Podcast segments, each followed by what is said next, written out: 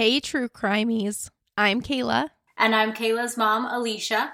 And you are listening to True Crime Exposed.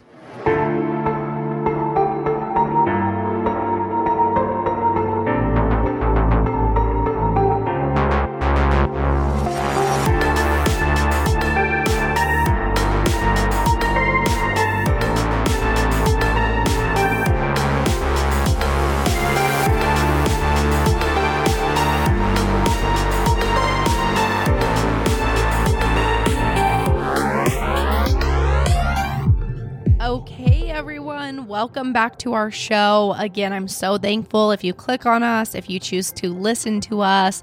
The best things you can do is leave us a review or share us onto your social media. Now, if you love true crime, I'm so glad you made it to our show, where we're a mother-daughter duo that discusses brand new cases every single week, where we give victim stories exposure, and we support the life of anyone who was taken from us unjustly. We are here to be a voice for those that no longer have one and to get their stories out there. Are you ready for today's case? Okay, guys, we are here for part three, covering this huge case, the Doomsday Daybells. Are we going to really wrap it up in episode three? No. I, oh, I feel so my bad. Gosh. I, kept I know because you that. I. I've said a bunch of times, okay, we're going to wrap it up, but it's like, do you guys want me to leave things out? I can't. And there is just so much. Like, there is so much information. And I got to writing and it was like, I just, there was no way I was finishing it. So hopefully there's not a part five. Oh, there can't be. For sure, I mean it this time, part four is the final. And I literally, I did pull the all-nighter getting this episode ready. I've been up since yesterday morning. There's just so much info. I know. I was writing from like eleven p.m. to five a.m. Oh my gosh. So we ended last episode, part two, with talking about how Chad and Lori met. Literally the cringiest thing I've ever heard of. So let's learn a bit more about this Chad Daybell. Where did he come from? Let's do, because I am interested because there's different thoughts on Lori made Chad crazy, Chad made Lori crazy. So I'm I'm interested in this. I know, and it is very interesting. So starting out, let's get this out of the way. We talked about it in part one of this case, but me and this evil dude share a birthday, August eleventh. It's unfortunate. He's a Leo just like me, but he does not deserve that crown. You don't even believe in anything about star signs, do you? I mean, I'm not into it or anything. So he is the exact same as me, but not really. So Chad was born on August eleventh, nineteen sixty-eight in Provo, Utah, which is about forty-five minutes south of where you live. Yeah. Oh, yeah. And it is where the L D S College B Y U is. So Chad is fifty-three years old this year. And Chad's parents are Sheila Daybell and Jack Daybell. And his middle name is Guy. And this is named after his grandpa on his mom's side, Guy Chestnut. Now, when Chad was a young teen, he spent a lot of time with this grandpa. And one day, Grandpa Guy told Chad a story, a story about how he once met a messenger from heaven. And as we will see, this story is one that seems to have been stuck in Chad's mind ever since. Quote, I was a teenager when Grandpa first told me this experience, and it really had an impact on me. Up to that point, I figured only the prophet or apostles could receive visits from messengers. But I realized it could happen to common members of the church under the right circumstances, end quote. And according to Inside Edition dot com, Chad wrote this on his website in two thousand fifteen, just a few years before meeting Lori at that conference in Saint George. Chad has at least two brothers that I've read about, Paul Daybell and Matt Daybell, and I believe Chad Daybell was the oldest brother. It was honestly really hard to find any information on Chad's family. They've seemed to stay pretty quiet. They've issued a couple statements, and that's about it. I do know that Chad's family is also described as being devout Mormon, so he did grow up in the L D S church just like Lori had. And when Chad was seventeen years old, he decided to go cliff jumping with some friends. And we love, love, love cliff jumping when we go to Lake Powell, which is down in Arizona. But of course, if you do this activity, you have to make sure you're safe, that you wear life jackets, you check the area you're jumping into before you jump. And Chad was, I guess, not an experienced cliff jumper, so he was not safe when he went. And after jumping into the water, he actually got hurt somehow, and he describes himself as having a near-death experience. While he is near death, as he claims, he says that he crosses over the veil and finds himself in another dimension. This is the first day that his beliefs were truly confirmed, because he saw a world beyond this one. So I do believe that people can have near-death experiences. Yeah, and like maybe see something like when they're near death. Yeah. It seems to happen to Chad a lot. uh, that's what's weird, I think. I mean, I don't think it's going to happen often. Right. But no, I totally have heard of things like that where like, you know, someone's like dying on the table and then they end up getting saved and they feel like they were able to talk to someone from their family and stuff like that. I've heard of that. Like go toward the light or they see the light or something. Yeah, totally. I have heard of that.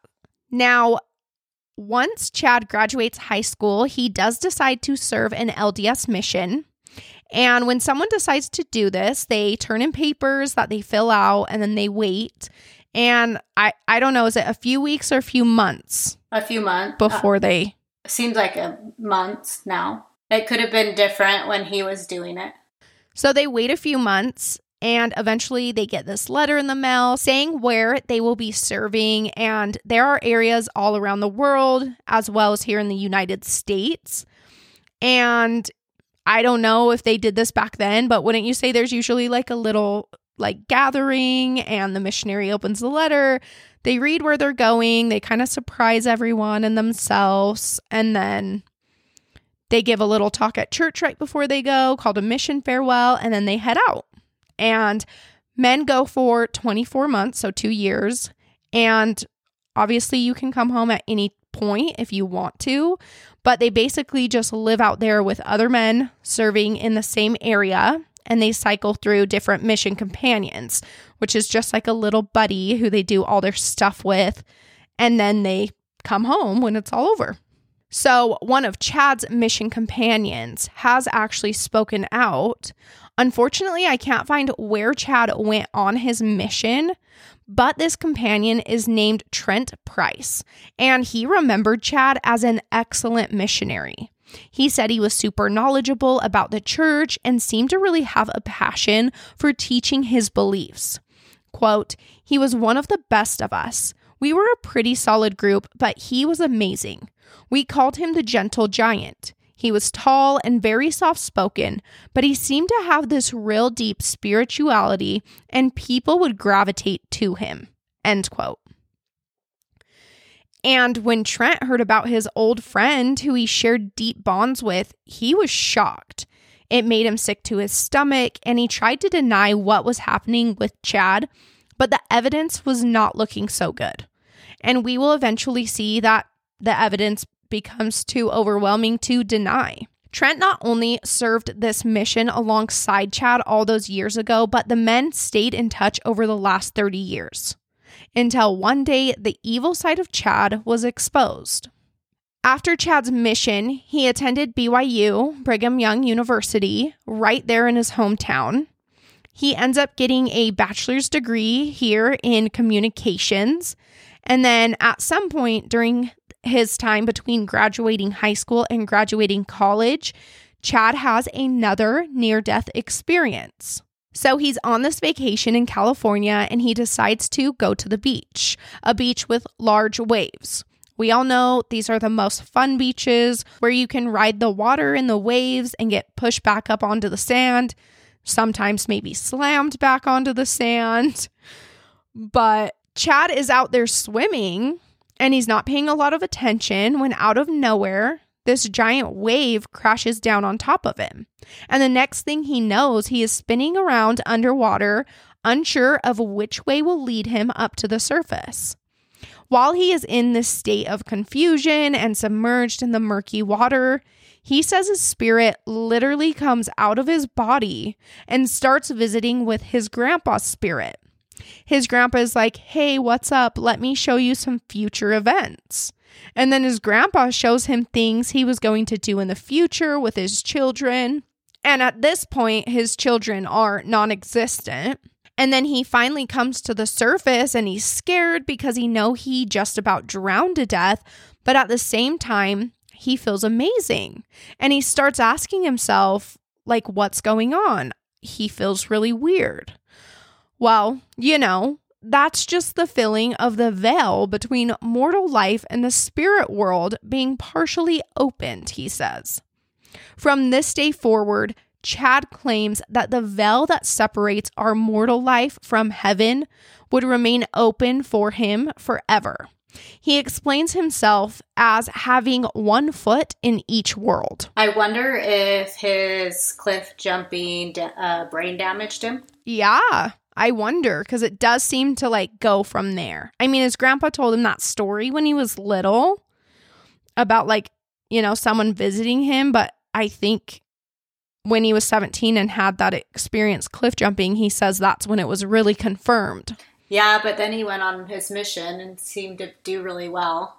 I know. I don't know. Hmm. It's weird. Interesting. Yeah. So Chad actually did write about both of these experiences later on in his life in his book titled Living on the Edge of Heaven. This would later propel him in being picked up for interviews on podcasts and speaking at conferences about his spirit world experiences.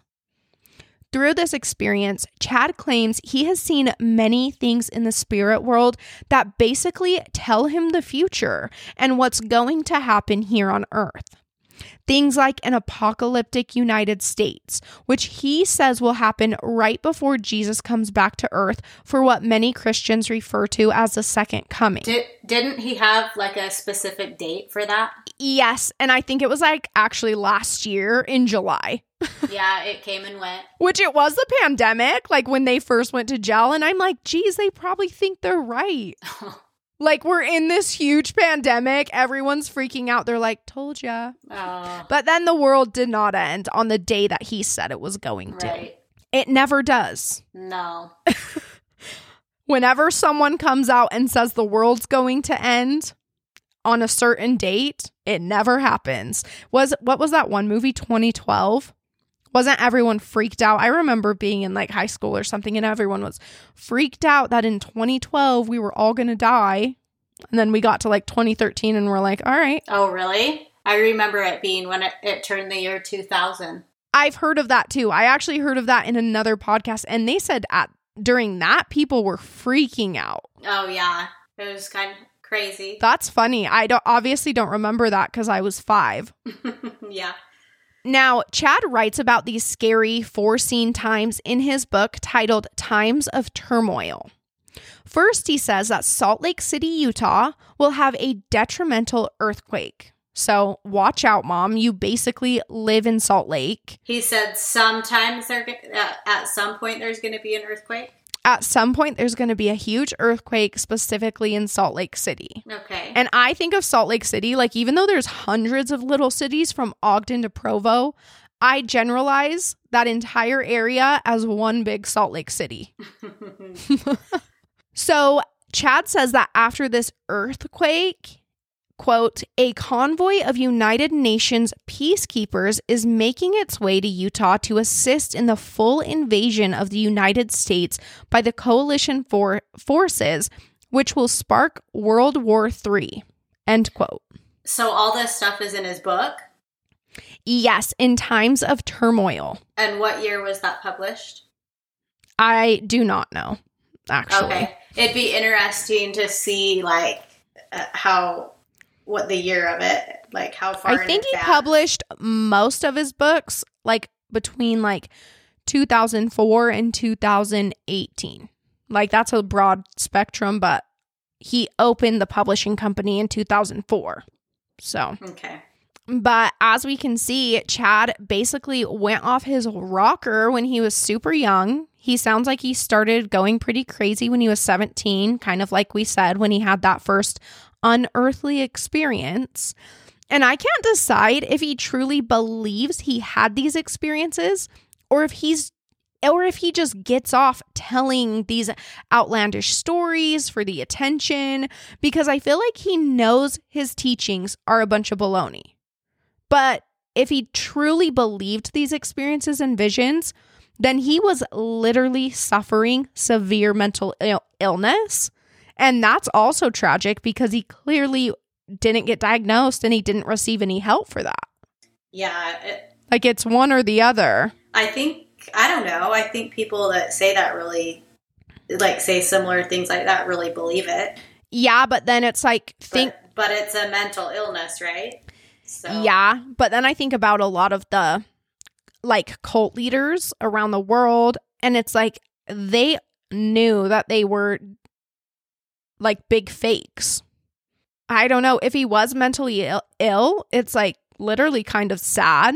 I mean, before it gets to a bad point, but it's like it's sad that like no one kind of intervened and like got you some help. Yeah, I know. It looks like that book was in two thousand twelve. Okay, Times of Turmoil was published in two thousand twelve. Mm-hmm. Okay. So during Chad's time attending B Y U, he ends up meeting this amazing woman, and her name is Tammy Douglas. Tamra Michelle Douglas was born on May fourth, nineteen seventy, which that's Star Wars Day. May the fourth be with you. I thought and I know was, that because... Did you say May what? fourth? May fourth? Yeah. Yeah.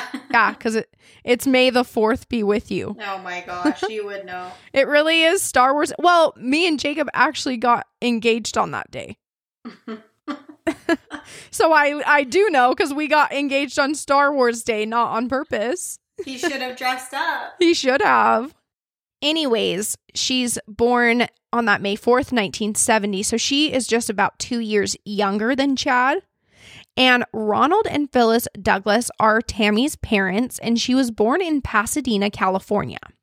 And she grew up both here and Anaheim, California until her early teens. She has four siblings, Michael Douglas, Samantha Douglas, now Jewilliam, Matthew Douglas, and Benjamin Douglas. Tammy's family was Mormon, just like Chad's, and they seem to have given her a pretty great life. She attended Cerritos Elementary School, which was a charter school for the mentally gifted, and this really fueled her creative mind, and it's a trait that would stay with her for her entire life. Tammy loved putting on these little family shows as a child, and she would say that she's producing and directing the shows, and she'd kind of gather and force all her little family members into being a part of these productions. And she also lived near her cousins, so they would do a lot of little trips together. They'd go to Disneyland all the time. They'd go to Elfin Forest and Calico Ghost Town. And then at thirteen years old, Tammy's family makes the move from California to Springville, Utah, which is only about ten minutes away from Provo, Utah, where Chad grew up. And Tammy played the drums and the clarinet at Springville High School as a part of their band.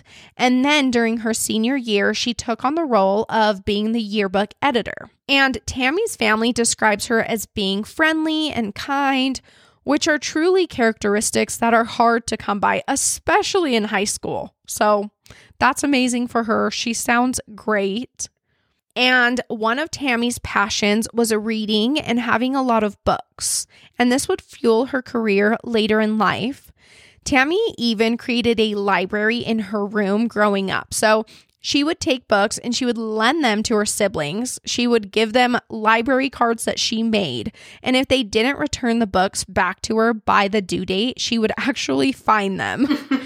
And that's like hilarious and cute. That sounds like something Cassie, your little sister, would do. I I was just going to say that sounds like Cassie. Because when she was like three years old, you'd be like, hey, will you give me a foot rub? And she'd be like, for five dollars. And she was always working the system to get money. She's never done a thing for me without getting money. That's the baby. Oh, so funny. Now, after Tammy graduated high school, she also attended Brigham Young University, and she loved it. During her freshman year, she felt on top of the world. She was grown up. She's achieving her goals and living out her dreams, attending a college that she loved. And she still wasn't too far from home while she was at school, so she could still maintain that family bond with her parents and her siblings. And then during the summer between freshman and sophomore year, Tammy meets a boy, Chad Daybell. Here is where the two come together. Their romance was fast, they quickly fall in love, and soon they decide to get married on March ninth, nineteen ninety at the Manti, Utah Temple. Once they're married, Tammy decides to take a break from the college life and help support her husband while he finishes going to school. And that little fact just sort of ticked me off because, like, here Tammy is freaking sacrificing herself for her husband so he can continue on with his goals, and she just supports him and loves him. And in the end, we know he just does her so much wrong. Yeah, so... So that just, like, made me annoyed. So she actually stopped college? She stopped college. Mm-hmm. That is sad. I know. So while Chad finishes school, Tammy decides to work as a secretary for the Springville's Parks Department. She was in charge of the burial records here, so she would type out the records and she would put them into a computer database. And with this, she actually gained a love for something new, a new hobby, a new passion. And this would be exploring family history. As she continued her life, she continued this hobby, and it was something she really prided herself on doing. And Chad did do some side work while he finished school. He was actually a gravedigger. He said that digging graves really helped him through school. The extra money was good for his little family. Chad and Tammy would go on to have five children, Mark, Garth, Seth, Leah, and Emma. During this crazy time of growing their family, Chad graduates from B Y U with that degree in communications, and he lands a job in Ogden, Utah, which would be about an hour north of where they're living down in Provo, Utah. Once they move, Tammy decides it's time to stop working since she just supported Chad through school. Now he's working and he could take care of the family while Tammy stays at home and takes care of her kids. She was an amazing mom who loved taking them to the library. She would let them quietly run around and choose books that they wanted to check out and bring home. And this forever instilled in them a love for reading. Yeah, I remember seeing interviews done by a few of their children. And, I mean, it sounds like they had a really great childhood. Yeah. Like, she was a great mom. He was a great dad. I know, which is probably why it's so hard for them right now to accept what's happening. I know. I, I think from that interview, I think they think it's Lori's fault. Yes, they think he's being framed, but... We won't even make it so to that point yet, but yes. I'm like, that's why I thought it was interesting to see what everyone's but I'm like, is it, going to be. It would be hard to see your dad like this, especially if he was a good dad. But then again, it's like, I mean, he has these crazy tendencies since he was young. Yeah, that's true. I mean, I think you know my theory. I basically told you last time, like, I basically think Chad had the hots for Lori. I think he was manipulative. I think he did it on purpose. purpose. But then it's like, I don't blame him more than Lori because they were Lori's kids. So I don't know how to explain it with, with like, and make it sound like I don't blame him. But I do think he knew what he was doing, while Lori, I think she was literally off her rocker and truly like possibly believed the crap he was spewing. Right. I didn't used to think that, but like I do. So, but it is, a lot of people do think it's like her and not him. And well, to do what I don't know to do what they did, they're giving you all the info, and then little, you can make your choice. Yes. Well, they're both evil. Yes. And crazy. So that's for I'm sure. trying not to say the word crazy because didn't someone text you and say that they used the word crazy as a drinking game and they got drunk? Yes. Rodrigo, hey, but guys, don't do that. It's not safe. But yes, it's like they definitely both have problems. And I I'm always more mad, honestly, at mothers who kill. And I don't know if it's just because I'm a mother and like I cannot even imagine like my child dying, let alone me being responsible for taking their lives. So moms that kill really piss me off. So I like hate Lori more, but I also think she believed in it more. I don't know. It's weird.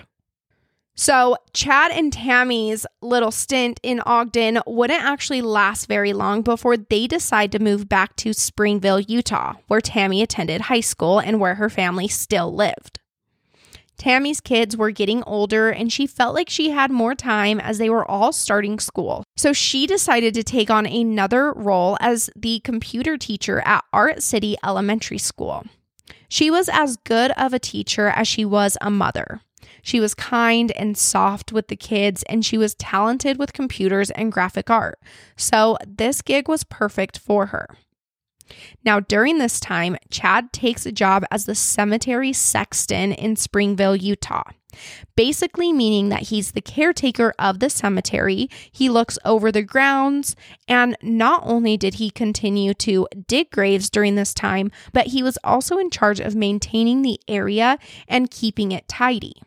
During this time, some news stations had interviewed him about his job, and he told Deseret News, quote, "Taking care of the graves is rewarding, as well as helping widows and grieving family members deal with the trauma." He goes on to say, quote, "Sad times are always when you have to bury babies. That's always a poignant moment," end quote.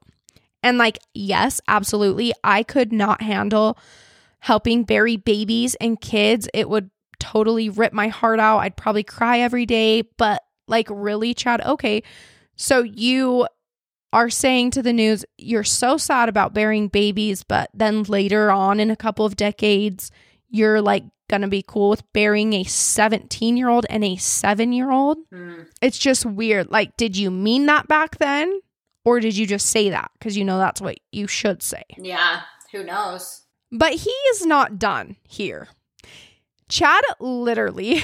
I can't even barely get through this part. He literally tells this journalist that is interviewing him, his name's Joffrey Fatah, that he had a four-year-old visitor once. And I can't tell if he means visitor like an actual human being visiting a grave with family, or if he means like a visitor as in a spirit that came to him, because as we know, he apparently lives half of his life in the spirit world. But he goes out of his way, out of his way to tell this journalist that this four-year-old visitor referred to him as, quote, "the sexy one," end quote. Okay. Excuse me, sir? Like, first of all, if a four-year-old is calling you sexy, whether it's a human or a spirit, that's nothing to brag about. And the fact that he's going out of his way, he's going out of his way there. Like, it is out of left field in the article. Like, they're talking about the seven, like the cemetery. And then all of a sudden it's just like, and he had a four-year-old visitor that referred to him as the sexy one. And I'm like, ew, ew, ew. Like, what is happening here? I hate this. I'm so uncomfortable. Like, what is literally happening? I guess no one else was calling Chad sexy, but like, hey, a four-year-old girl told you that you were, so it must be true, you little sexy cemetery sexton. Oh my gosh. Like, it like, I was like dying when I read that. I was like, what is happening? I can't breathe. Well, if a four-year-old said it, they've probably heard their mom say it to their dad or something. It's not like they know an older man is sexy. Exactly. But like, why did Chad include that in his interview? And this this was in two thousand, like one or something, or I don't even remember. It was a long time ago, but because he wanted people to think he was sexy. Yeah, this four-year-old girl, yeah, she told me I was sex. I was the sexy one at the cemetery. Like, congratulations, Chad, you made it. That cracked me up. Now, Chad would later on in two thousand one write a book about his time working here. It's called One Foot in the Grave, Secrets of a Cemetery Sexton. Quote, in this entertaining book, readers will meet such characters as a lock-picking ghost, a coffin-chasing cow, a rock band with boorish graveside manners, and Missus Robinson, whose leg preceded her to the grave. Each chapter gives a behind-the-scenes look at different aspects of this of a sexton's world, including cemetery blunders, meddling spirits, bizarre events, and efforts to outfox the Grim Reaper. Written in a humorous, tongue-in-cheeky style, this collection of the author's actual graveyard adventure is a curiously uplifting book you won't be able to put down or ever forget. End quote. Now, apparently after Chad published this book, he started to think that his job was strange. And because his experiences were so unusual and weird, he decides to resign and move on.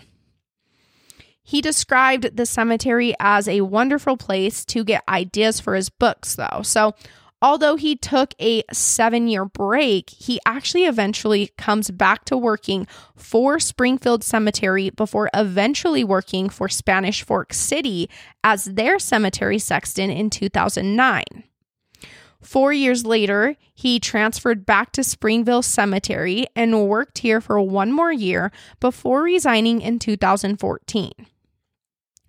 Chad told the Daily Herald, quote, there are always the questions about how someone gets into this line of work, but I enjoy it a lot and it has given me some pretty unique stories about cemeteries, end quote.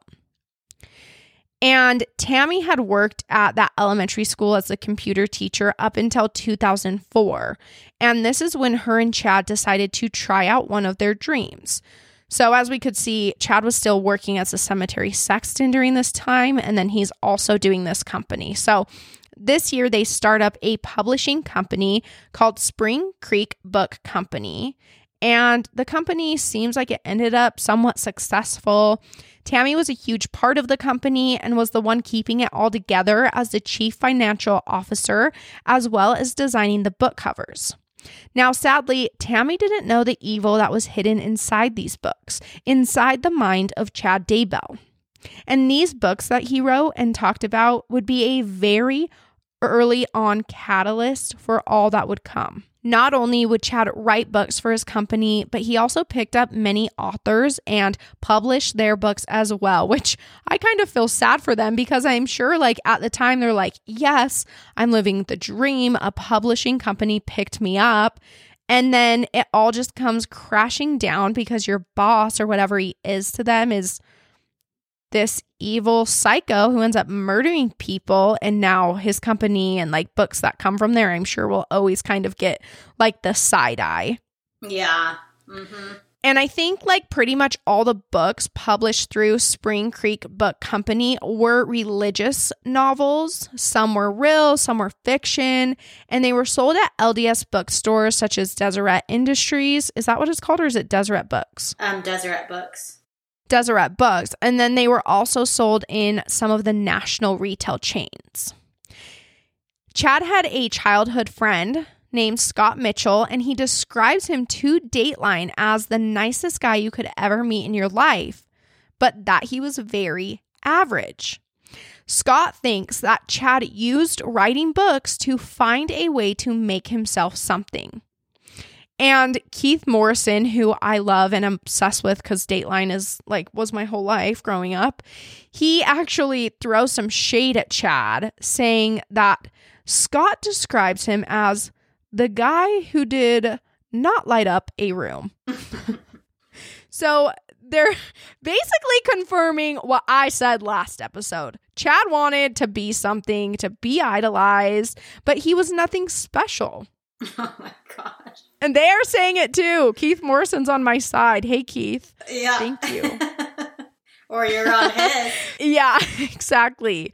So like when Lori looked up to him as a literal god and people flocked to him because of these outlandish stories, Chad ate that right up. Oh, yeah. Anyways, Chad's most famous book and a bestseller was titled Standing in Holy Places, and it was a series of books. And then that book we talked about, Times of Turmoil, where he writes about the end times he had visions of when he viewed the spirit world once in a while. That book was the sequel series to the Standing in Holy Places series. I'm surprised that he wrote, because his wife seems like she would be the writer. I know, because she loved books, but Chad needed the attention. That's right. Maybe she helped him. I know she did help him. She probably I know helped him. I know she helped him on the primary one. So Chad wrote two books. Like he like I mean he wrote a lot of books, but he wrote a couple other books like titled Chasing Paradise, and then he has one called the Emma Trilogy, which I'm assuming has something to do with his daughter since she's named Emma.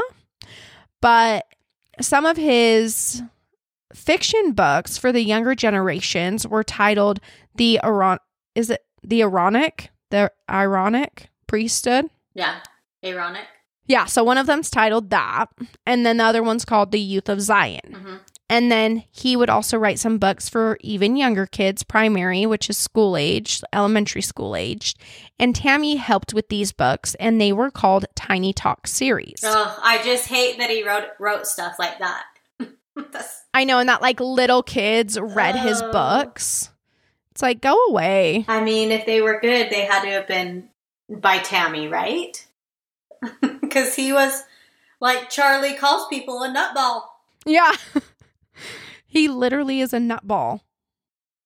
As the publishing company became more and more successful, Chad and Tammy started to have more freedom. They were not tied down to jobs in specific locations. They could run their company from anywhere. So they decided to move to Salem, Idaho, which is about nine minutes from Rexburg, Idaho. Like, like Provo, Rexburg has a high population of L D S church members in the community. Rexburg is home to B Y U's sister college, B Y U Idaho. It's a much smaller school and definitely cheaper than B Y U. Like, they, I don't think they have a football team and all that stuff. Like, they're not like a big university. I don't know. But it shares, you know, they share the same concept. Now, although Tammy and Chad were successful and busy with their publishing company, Tammy wanted to go back to her passion, which was books. So she decided to take a job at Madison Middle School as a librarian. She would work here as well as Central Elementary School nearby in Sugar City, Idaho. While there, she also worked as their school librarian. Through all of this, it's probably pretty clear that Tammy and Chad were raising their children in the Mormon church. Their publishing company was fueled by religious books. They both attended B Y U and had a love for the church. Tammy took on many roles in their church ward. At one point, she was the girls' camp director. Another point, she was the young women's president. Both of these roles put her working with teen girls, and we know that's never easy. And then she would also serve in Relief Society, working with adult women, as well as different roles in primary at one point. Again, primary is the younger children. And it was tradition in their family each Sunday to spend the day together. After attending church, Tammy would cook the family a big Sunday dinner. They would spend the day playing games and relaxing with each other.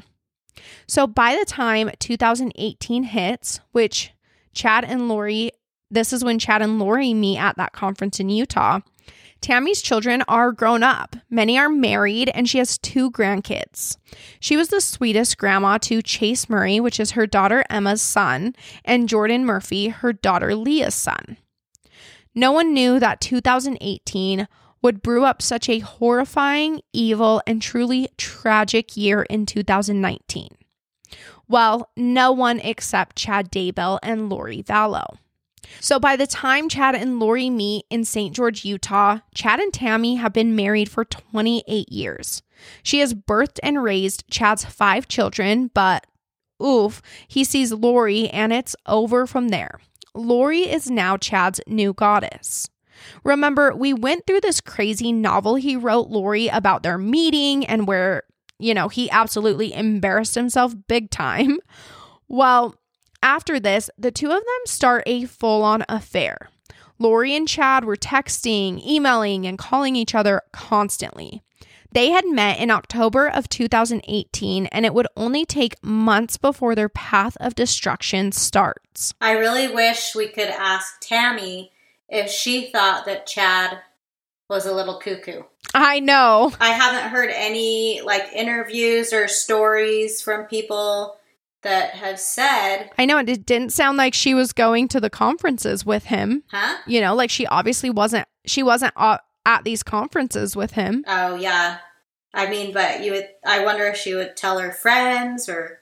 Like, oh, hey, my husband has kind of has some weird beliefs. I know. That would be really interesting to hear that. But maybe she didn't. I don't know. I know. Or did they just become so bizarre about the time that she died? Well, he was writing these books always. Like, he was saying these really outlandish things since he was young. So maybe she was just used to it. That's just who he was. Yeah. So one month after meeting, Chad and Lori decide to take things to the next level. In fact, to the next several levels, when they decide they can magically seal themselves as married in the temple. So here's the thing with Mormon temples. To be eligible to go inside, unless it's like a tour of a new or remodeled temple, you have to have a temple recommend. This is given to you by a bishop in your ward after you talk with him and basically discuss if you're following the church teachings, like not having premarital sex or sex outside your marriage, that you're staying clean of alcohol and drugs and just stuff like that. So if you get married in the temple, it is called getting sealed, and it is believed in the L D S church that you are then married for eternity. So instead of death do you part, they believe you will remain married in the afterlife and have an eternal family. To get sealed in the temple, you have to have your temple recommends, and then you schedule it with the temple. There's official paperwork, kind of like your marriage license, and it's documented, and someone who is able to perform these marriages in the temple will marry you, just kind of like how any priest or something would marry you at a church. Your family can be there watching if they have temple recommends as well, and everyone else waits outside for you guys to come out celebrating, and they cheer for you and all of that. So it's like a legit process. You can't just go inside and do your own thing and be like, hey, we're married. But Chad and Lori, they thought they could, because remember, Chad is like basically a god himself in the eyes of him and Lori. So they get into the temple with their recommends that they're obviously lying to obtain, since I'm sure they're screwing at this point, and clearly having an affair. And Lori probably already murdered her third husband, Joe Ryan, but, you know, they go in and they go find a room together. It's really beautiful inside the temples, and after you go through, you can kind of just roam, and there's really pretty art. So they just go in and they do, they find their own little room, and they do their own little sealing ritual, basically a formality, because remember, they have been married multiple times in many previous lives, which I don't even think Mormons believe in having multiple previous earthly lives, right? Not multiple, but one, I guess. Like, what do you mean? Like, they don't think like you're, we're reborn on earth over and over. Oh, no, no. Anyways, they come out and they're like, yes, we are officially married. We're married for eternity, and we're sealed in the eyes of God. I mean, oh well, that we both have literal spouses that we are actually married to in real life. Lori is still married to Charles, and Chad is legitly sealed to Tammy. And one Reddit user actually explained this best, and the username was V I I underscore sherbet. Quote, whatever Chad did would make him and Lori sealed as much as my five-year-old drawing a driver's license would make her a legal driver, end quote. True. It's like, yes, like it meant absolutely nothing. People were really confused on Reddit. Like, did they really get like sealed? Is this how it works? And it's like, no, they didn't. They're weird. No, first of all, you have to be legally married. One person I saw was like, my sister said that they were like, they were truly sealed and that the church is covering it up. And it's like, no. No, like literally, nope. You have to be legally married. to be able to get sealed. I'm sure the church is like, oh gosh, please stop talking about how Chad and Lori were Mormon. Please disassociate. So once this love affair with Chad starts, Lori started bringing in multiple friends and family members to join their church, the Church of the Firstborn. Alex Cox, her brother, would follow her. Her niece joined, Melanie Pulowski. Wait, so is this Chad's church or Lori's church or both their church? Chad's. That's the one that he, okay. Yeah. Now, remember, Melanie Pulowski is the Lori's sister's daughter, and this is the sister that passed away due to her diabetes years earlier, Stacy Cox. And friends start to follow as well. Melanie Gibb, one of Lori's friends, is a follower of Chad. And Lori starts to become a big part of this little community. She's their goddess now because she's married in the eyes of God, in her mind, to Chad. Now, after the holiday season in two thousand eighteen, the new year begins. It's two thousand nineteen now, and it's a year literally filled with death, like piled on death, just death after death surrounding Chad and Lori. And things are getting pretty rocky between Charles and Lori early on in the year. At this point, Lori and Charles had been married for thirteen years. On January thirty-first, twenty nineteen, Charles was so worried about his wife Lori that he called the police. He was not only worried for her mental health, but he was straight up scared for his safety and the safety of his children. So Charles is outside of their home in Chandler, Arizona, and he can't get a hold of Lori. This is when he calls the police. So the officer walks up to Charles and says, "So what's going on tonight?" And Charles says, "I can't get in touch with my kids."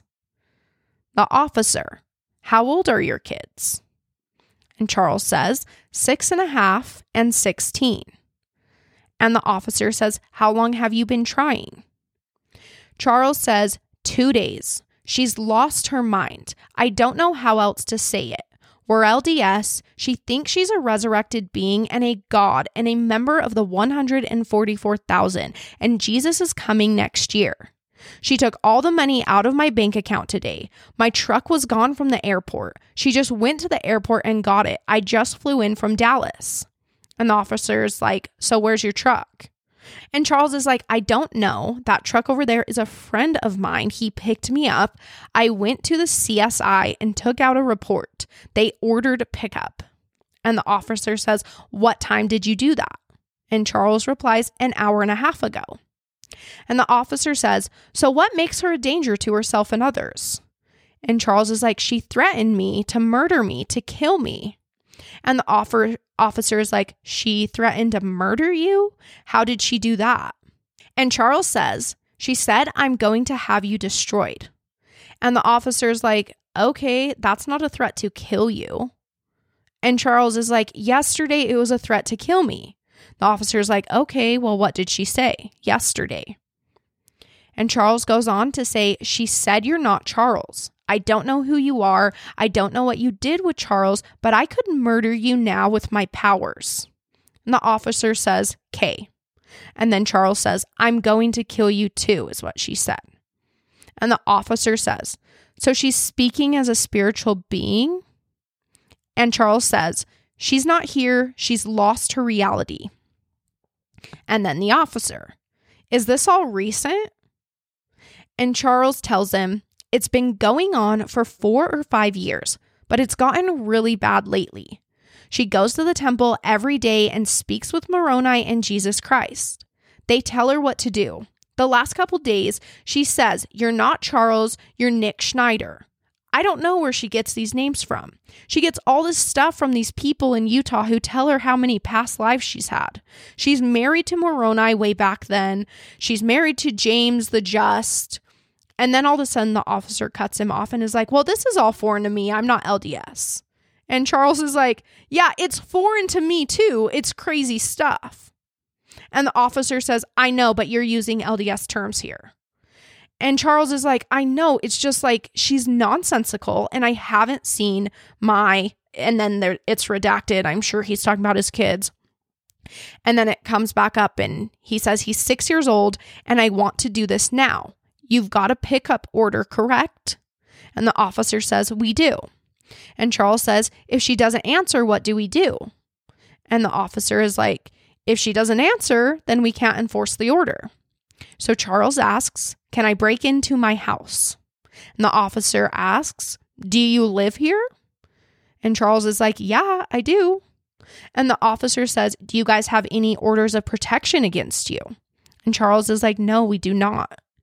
And the officer says, any police reports? And then Charles, no, nothing. And then the officer questions him, so how does she pose a threat to your children? And Charles goes, I don't know what she's going to do with them. I don't know if she's going to flee with them or if she's going to hurt them. And the officer says, so you don't even know if she's here, right? And Charles says, I can't tell because the garage is closed. She locked the garage door and then tries to continue. And the officer goes, hold on, hold on, hold on. What I'm asking you is, do you normally park two vehicles inside the garage? And Charles says, yes, we do. And the officer's like, so it's a possibility that your truck and her car are in there. And Charles says, I don't think she could fit the car and the truck at the same time. She probably put them somewhere else. She said, all your stuff is gone. You're not Charles. Charles's stuff is gone. I don't know what that means. And the officer says, and how long have you been trying to get in touch with the kids? Charles tells him, since yesterday. The officer says, like last night or in the morning? And Charles says, Tuesday about ten. And the officer says, why did you leave? Asking why he left her a trip. And Charles says, I had a business trip in Houston. Then the officer's like, when did you leave? He says, Tuesday about five a.m. So the officer's like, so you left yesterday morning, flew to Houston, and then flew back today? And Charles says, tonight, she canceled my flight. She came to the airport and took my truck. And the officer's like, well, did she tell you that? And Charles is like, no, she knows the passcode. She knows where it's parked. So the officer asks him, did she go to the airport with you?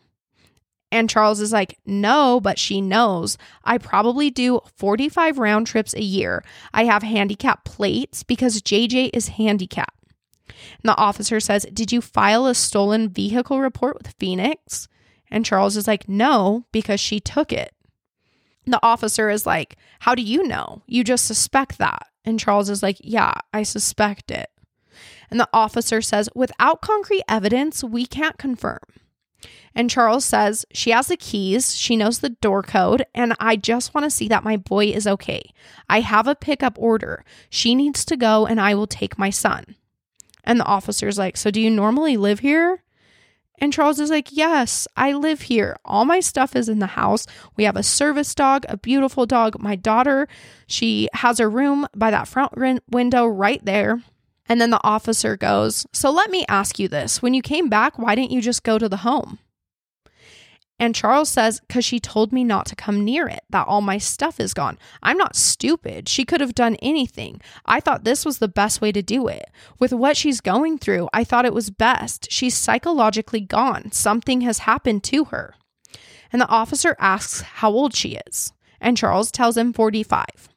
And the officer says, so if we talk to her, is she going to be able to have a rational conversation? And Charles is like, yeah, I'm sure she will. And the officer's like, oh, so she'll probably tell me I'm crazy, huh? Is that what you suspect? And Charles says, you're a dark spirit is what she's going to tell you. I'm a dark spirit. Whatever that means, it means you're evil.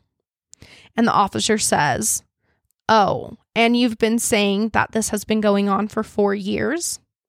And Charles says, well, to an extent, but it's gotten really bad the last several months. I've been trying to ignore it, hoping it will get better. And the officer asks if she's on any medications. And Charles tells him, no, she won't do medication. And then he asks, does she go to the doctor? And Charles says, no, she won't go to the doctor because she's a translated being and they will find out she's translated. She cannot die. And the officer asks, that's what she thinks and she's been telling you this? And Charles says, yes, and Gabe too. He's heard this. It's not just me. I love her to death. This is killing me, officer. And the officer says, oh, I understand. And then Charles says, our thirteenth anniversary is next month. We've had a great marriage. All of the sudden, this last month, it's just blown up and she lost all connection. And the officer says, well, has she made any statements about wanting to hurt the children? And Charles tells him that today she said, come take the kids. I don't care what happens to them. Come take them. And then the officer says, okay, but did she make a direct threat towards them? And then you're saying she said she would murder you through like a spiritual. And Charles says, no, she said, I can murder you. And the officer, and the officer says, I can murder you. And she's talking in a spiritual way. And Charles says, no, she said, I can kill you. She's talking to me physically. I will kill you because you're not Charles and nobody will care. And the officer says, so she at this point doesn't think you are her husband. And Charles is like, no, she thinks I'm Nick Schneider. And the officer is like, who's Nick Schneider? And Charles is like, I have no idea. That's the name she used. I don't know where it came from. This is so far from normal people. I don't know what to do. I need help. She needs help. I got a lot of stuff to do tomorrow. I need to take my son to school. And the officer says, oh, and you just didn't want to go inside because of the statement she made? And Charles says, she took my car and my keys. I have no keys to get in, and and I don't have my garage door opener. She knows what she's doing. She took thirty-five thousand dollars out of our bank account. I can't make payroll Friday for my company. She's changed our bank account numbers. I had to change it myself to get back in. All the money is gone. I have seven bucks to my name. And then the officer says, what's your name again? And he goes on to tell this other officer that's coming up about the situation. So then Charles walks the two officers to the home down the road. Once they arrive at the home, Charles tries to get in the garage with the garage code, and the garage opens. The cars are all gone, and he starts getting nervous. She's gone. I don't know where my kids are. And then he can't get into the garage door into the home. He tells the officers that they have four cars and they're all gone. I don't know where my son is. Charles tells the officer that his two kids, as well as their nineteen-year-old nephew, Zach, lives with them. He tried to call Zach, but he wouldn't answer. And the officer's like, well, why won't he answer you? And Charles is like, I don't know. She probably told him. I don't know. And then they try to get into the house, and Charles says he'll jump the gate and he'll check the back door. And it just goes on. And then the footage ends. And honestly, this footage kind of pissed me off, like when I was actually watching it, because I mean, I know the officer doesn't have hindsight, but like he was a straight up jerk the whole video. And Charles was like real, he was super soft spoken. Charles seemed genuinely scared. And I like actually had tears when I was watching the video, because I was like, he is pleading for your help. And like, he's doing the best he can to find his kids. He has this gut feeling that something is wrong. And like, I feel like the officer took his chance whenever he could to talk down to Charles and kind of make fun of him. And like, I kind of hope he feels stupid now for this footage, because this le- man literally needed your help. And because he's a man and you think he can take care of himself. I know. That he was just wasting your night. Like, did he seem like a jerk to you too? Yeah, he did. I was getting pissed. Like, so your wife said that? Did she threaten to kill you? Yeah. And then he's like, oh, that's not a threat to kill you. He's like, no, she's going to kill me. I don't think cops like to get involved in like domestic stuff. Yeah. Like, you know. I know. Like, mm-hmm. People call like, oh, my husband, my ex-husband didn't bring my kids back on time. Right. You know, they they literally can't do anything about that. And so, like, I can kind of see how he's like, like, well, what do you want us to do? Yeah, but I feel like if it was, like, a woman who was like, my husband says he's going to kill me, like, they would take it much more seriously. Oh, yeah, for sure. I mean, they don't always take domestic violence very seriously anyways, and that's obviously why there's such a problem, but I was just like, you're a freaking jerk. Like, you don't believe him because he's a dude and he, like, is scared of his wife. And you're like, huh. Like, she literally ends up killing him, so. Oh. That's sad. It was like, could he get her on theft for stealing? But I mean, I guess it was their money if it was in their bank account. Oh, I know. And it, it, I mean, honestly, I get even more pissed coming up. So this officer even makes this statement in writing saying, during my conversation with Charles, I found his demeanor to be strange for a person in his circumstances. He seemed more concerned with asking questions about the legality of financial withdrawals Lori had made than her alleged incoherence. No, it didn't sound like and that. And I'm just like, oh, I want to punch you. I know, that's what I said. I'm like, did you even, were you even a part of the same conversation yeah, I just watched? Yeah, kept saying it like over and over. Because he talked about the financial thing like once and that he couldn't pay his employees. Yeah, that's going to be a stress too. But I know. He told you his wife is crazy like a million times. And you were not listening to him. You didn't believe him. Ugh. Like, it's like, we need to believe people when they say domestic violence, men or women. You know, like, I hate that they're just like, eh. And he's like, he talked about the financial. Well, yeah, when someone steals thirty-five thousand dollars from you, you're bound to be asking questions. Yeah. About that, like, that's a how do I get this back? If you only have seven dollars to your name, you just got home. Your and you're used gone. to having thirty-five thousand dollars. Your kids are gone. Your wife's saying you're I'm not like, Charles Vallow, you're Nick Schneider, and she's going to murder you. Oh, this officer pissed me off. I'm like, he is crying for your help. Like, ugh, I feel like they did Charles so wrong all the way up until, like, the story blew up national. Yeah. I'm just like, gosh dang you guys. I, gosh dang you. I wish there was more they could do, but I just think maybe so many people abuse the system. That it's yeah. Like, it, I mean, that's so true. Who do they know who to believe, you know? Like, exactly. What if he was saying she was crazy and she wasn't? I don't know. Yeah. I know. I just felt so sad for him, like watching him kind of be embarrassed and like mocked. I was like, okay, you did not need to make him feel that way right before he literally dies from her because she, he, she he was scared him. for a reason. Yeah. Oh, it just made me so upset. But Charles's sister, Kay Woodcock, made a statement about the footage saying, quote, it signifies the first domino to fall, leading a path of catastrophic damage which nobody could have ever imagined. Charles reached out for help to no avail. He prayed Lori would regain her good judgment. She has always known right from wrong, end quote. Now, through this time, Chad is telling Lori that Charles is blocking her from her spiritual gifts. She couldn't complete her mission with Charles around. And with that, the couple claimed Lori's husband was now a zombie. So the Hidden podcast hosts, they're a married couple. One is a psychologist and one's a journalist. And they say that Chad was gl- Googling Ned Schneider six months before Charles would ultimately die. Doctor John Mathias is the psychologist and forensic interviewer, while his wife Lauren is the journalist. They go on to say that police didn't take Charles seriously. They just looked at him like he was a pretty big guy he could handle himself, and that was evident to me. I don't believe that Charles got the children that night, regardless of his pickup order, but I do know that police talked to Lori after this incident. She comes to the police station with her daughter Tylee, and they are both brought into the interrogation room. She's saying that she needs to file a report. This is the next day, the day after Charles calls the police and had that conversation I just told you.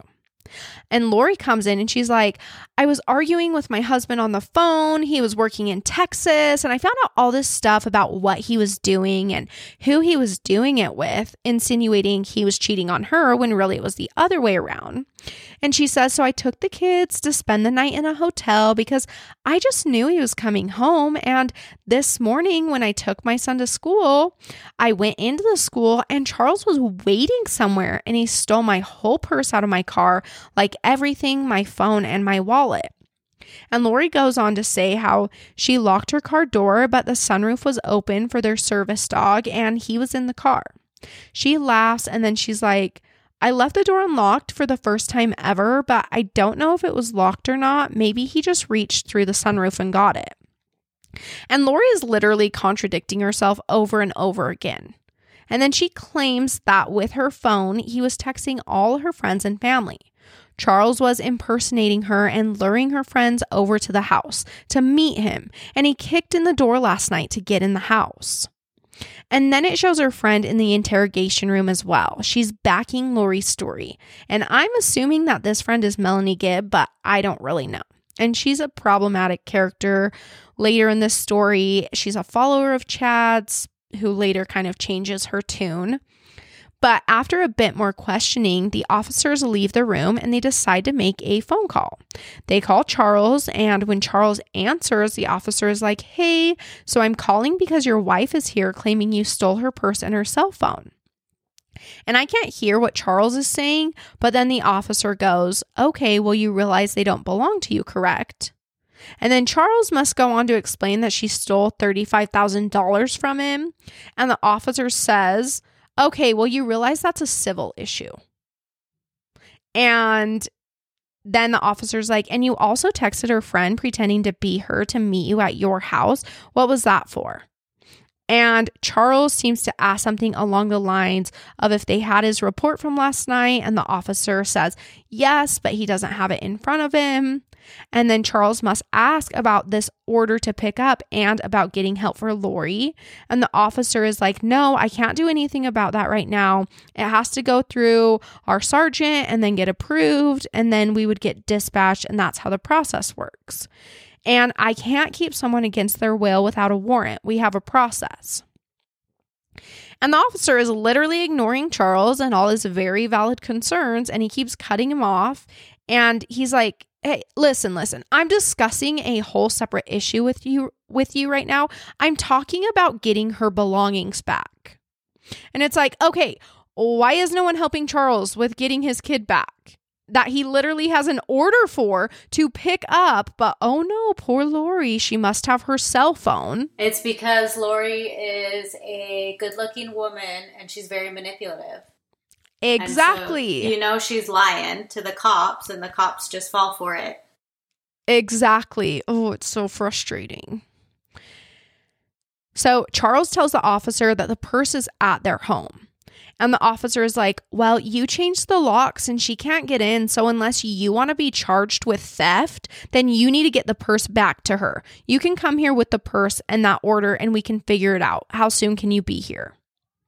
I'm like, "Okay, so you'll charge him with theft, but not her for the thirty-five thousand dollars? He's probably like, "I can't get there because I have no truck."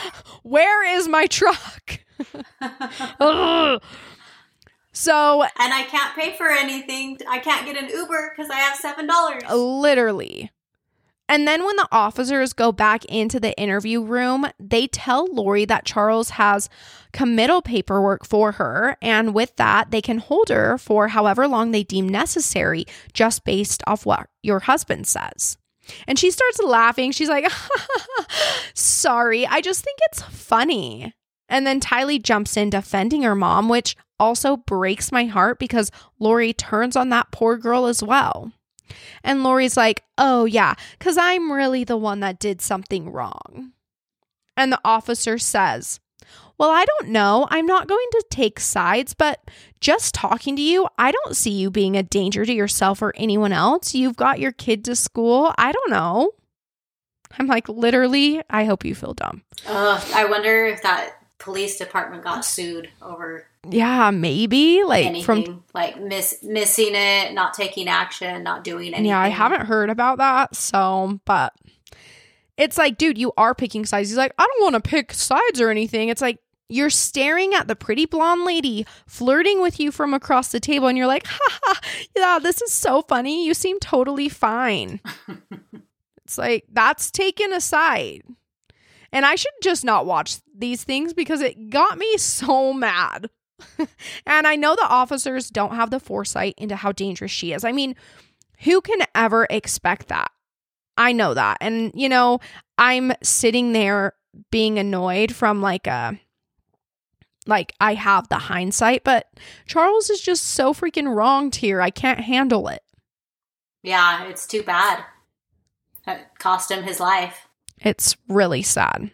The officer then goes on to say that If she's still here when it's approved, she'll be taken to Community Bridges.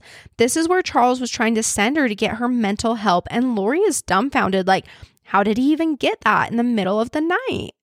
And the officer says that family members can get it done whenever they need.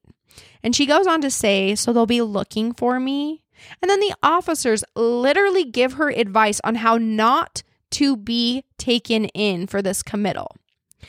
They're like, well, Lori, we will knock. So if you see the officers knocking, just talk to them through the door. Like, just don't open it. But if you want a free medical evaluation, you can go. And she's like, ha, ha, ha.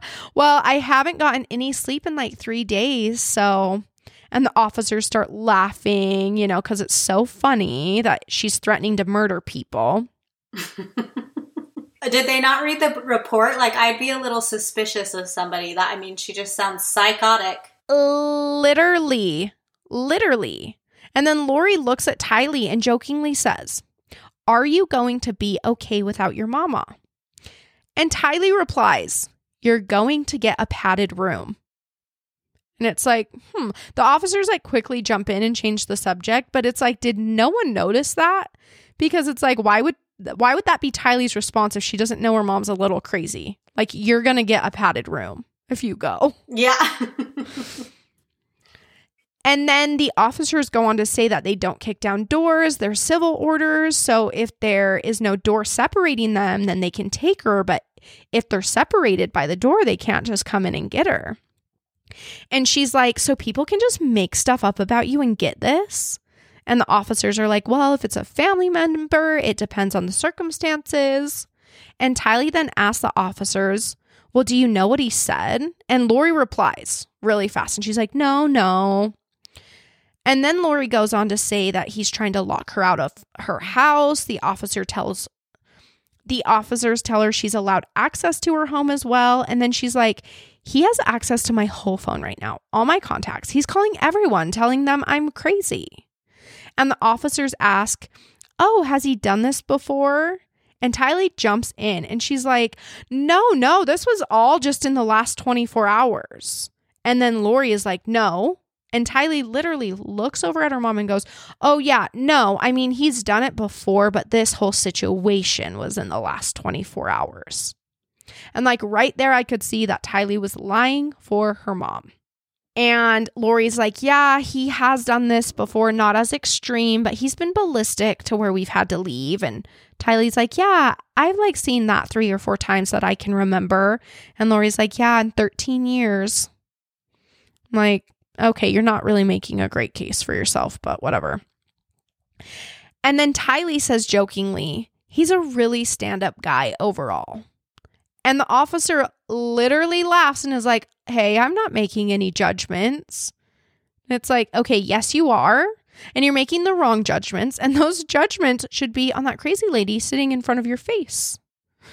I just cannot handle the videos. But after this whole mess of a situation, Charles files for divorce in February of two thousand nineteen.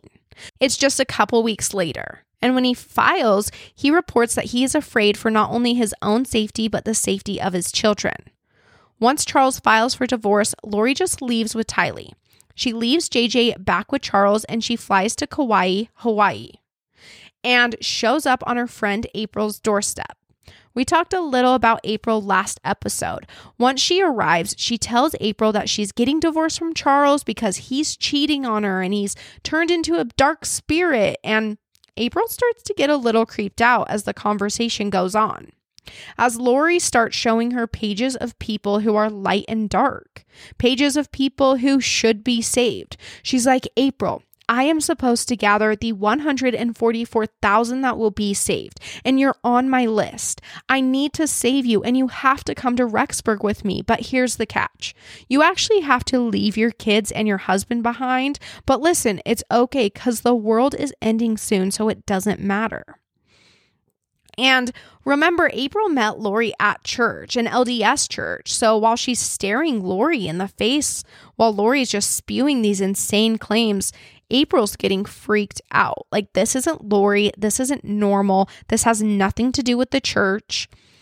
So April kindly declines Lori's offer to leave her children and come be saved. But before Lo- Lori goes, she needs April to know something. That the most evil spirit, well, it's Oprah. And April is basically like, okay, bye-bye, never see you again. And during all this time, Lori's other brother is becoming increasingly concerned, Adam Cox. This is the brother who wrote that book about the woman who died on his radio show contest. We talked about that in part one. Well, Adam says that Lori's religious beliefs were becoming scary. Quote, she talks to Jesus in the temple. She has a higher priesthood than the rest of us. Just some things that were alarming to me. And she goes, you think I'm crazy, don't you? And I go, I don't know if you're crazy, but none of that makes sense to me. End quote. And after a couple of months, Lori decides to just go home from Hawaii. I'm not sure what her intentions were, but when she walks into the door of her and Charles's home, he just starts crying. He forgives her, he literally loves her so much, and he was just happy to have her home.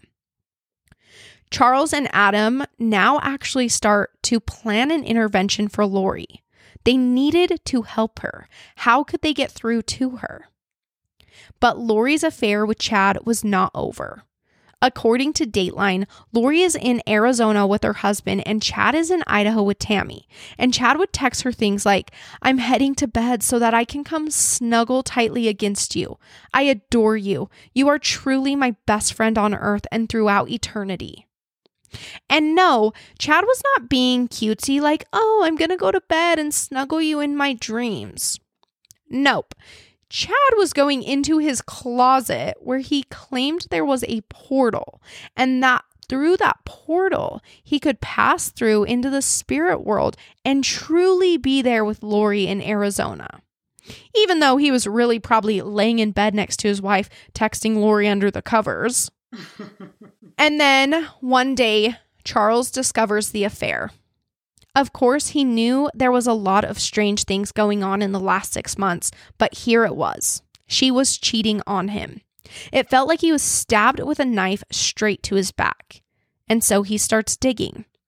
At this point, Lori had gone online and looked at wedding rings for her and Chad. She was texting and emailing Chad constantly, and Charles digs just deep enough to discover Chad's wife's name, Tammy Daybell. And after he asks Lori what is going on, he can see that this is something very serious, that this has something to do with her downward spiral the last few months. And he doesn't hesitate to get in touch with Tammy, to break the heart-wrenching news to her, that their spouses were having a torrid love affair. Tammy, I'm sure, is devastated. This is her husband of almost thirty years. They have shared five children. They have memories. They have grandchildren. And with a broken heart, she confronts Chad. What's going on? Why is this woman's husband calling me, saying that you're having an affair with his wife? And Chad plays it off, of course. No, no, he's crazy. She's part of our following, a fan of our books. He's jealous. I'm not sleeping with her. But now Chad is mad. He's fuming. The audacity that Charles has to reach out to his wife. So he calls up Lori and he's like, hey, so I have bad news. That husband of yours that you're cheating on with me, yeah, he's actually conspiring at this moment with your brother Adam to kill you. He wants you dead, and it's because he wants your insurance money. And that was it. Lori was set off. She would not stand for this, and in this moment, she decides she has to kill Charles. So Lori gets in touch with her brother Alex. Many people, when referring to this story, actually refer to Alex as the angel of death. Jill Kimmel appears on Dateline, the Doomsday Files, and says that Lori had this hold over Alex, explaining him as being Lori's yes man. I'm in, I'm yours, I'm, I'll do whatever you need. Charles had told his family that if anything happens to him, it was Lori and her brother Alex. He was truly terrified of them. She texts Alex, thank you for standing by me. It's all coming to a head this week.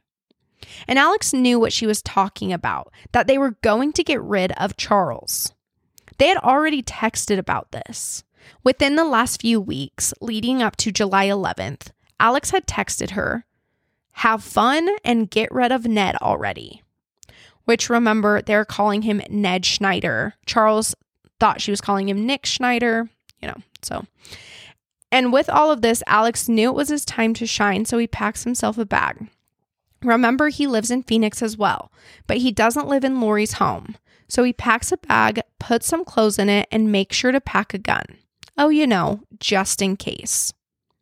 Once Charles had found out about the affair, the couple separated for good and Charles moved out.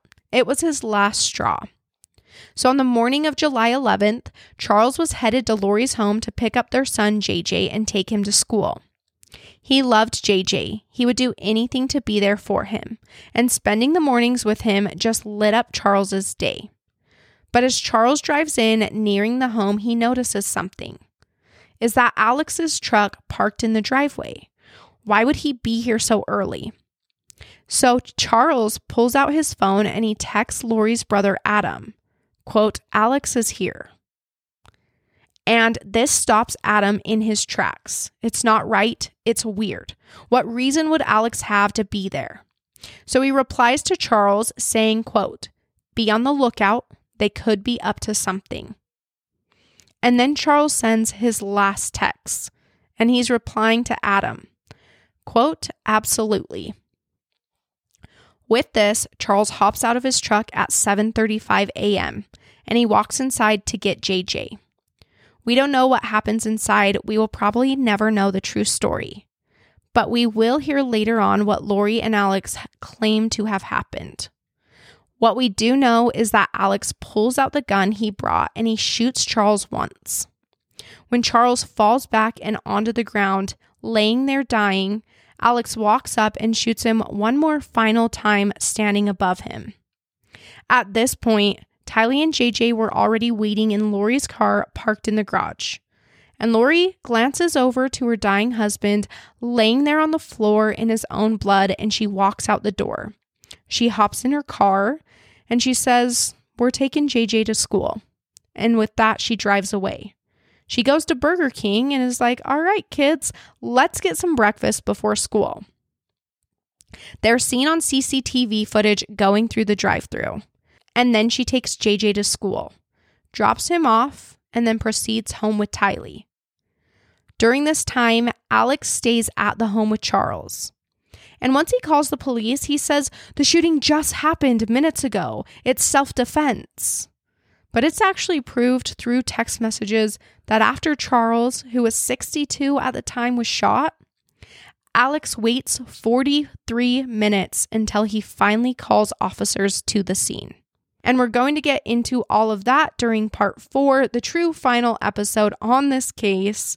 Once Charles's murder happens, things do spiral fast. One thing happens right after another. So I will talk to you guys soon with all the details about Charles' murder and the destruction that follows.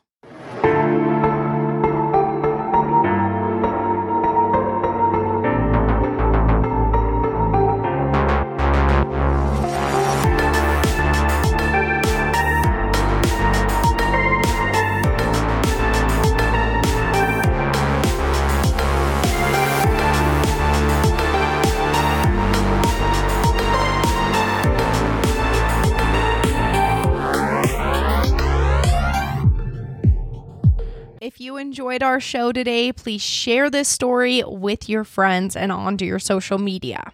If you have any case suggestions or stories of your own, your stories, things, creepy things that have happened to you, crazy stories, crimes that you know about, email them to us at true crime exposed at gmail dot com. If you email us your stories, you can either remain anonymous or leave your name for a shout out. Follow us on social media for pictures and information on each case we cover. You can find us on Instagram at True Crime X Pod and on TikTok at True Crime Exposed Podcast. This podcast is written, hosted, researched, and edited by me, Kayla Waters. It's co-hosted by my mom, Alicia Jenkins. Our palette cleanser is given to us by my daughter, Charlie Waters. Our original graphic art was done by Arthur Max, and our music was created by Jaden Schultz, who you can find on Instagram at In Pajamas Music.